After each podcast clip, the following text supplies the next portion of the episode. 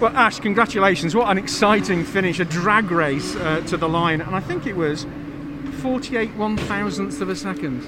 Yeah, it's uh, luckily just got underneath him, and it was one of those that you can just out drag him to the line. It was a, a real close one, but yeah, I, I was was unsure until the team came over and said, "Go on, get in there." So they kind of uh, kind of gave me the result that I was looking for there. But no, it's good. For most of that race, uh, for second, third, fourth, and probably down to fifth, you couldn't have got a cigarette paper uh, between you.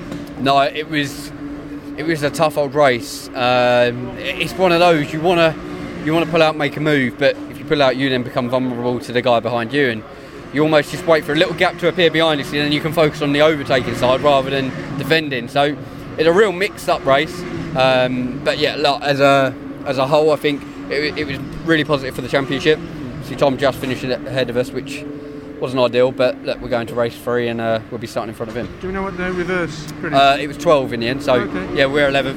Um, but it's good because it's Tatum back in P4 and we can have that second shot at it. And more chance of points, which is what you're aiming for consistency, points in the bag. Yeah, exactly that. I think we're uh, yeah we're in a very good position. Fantastic. Well done. Cheers.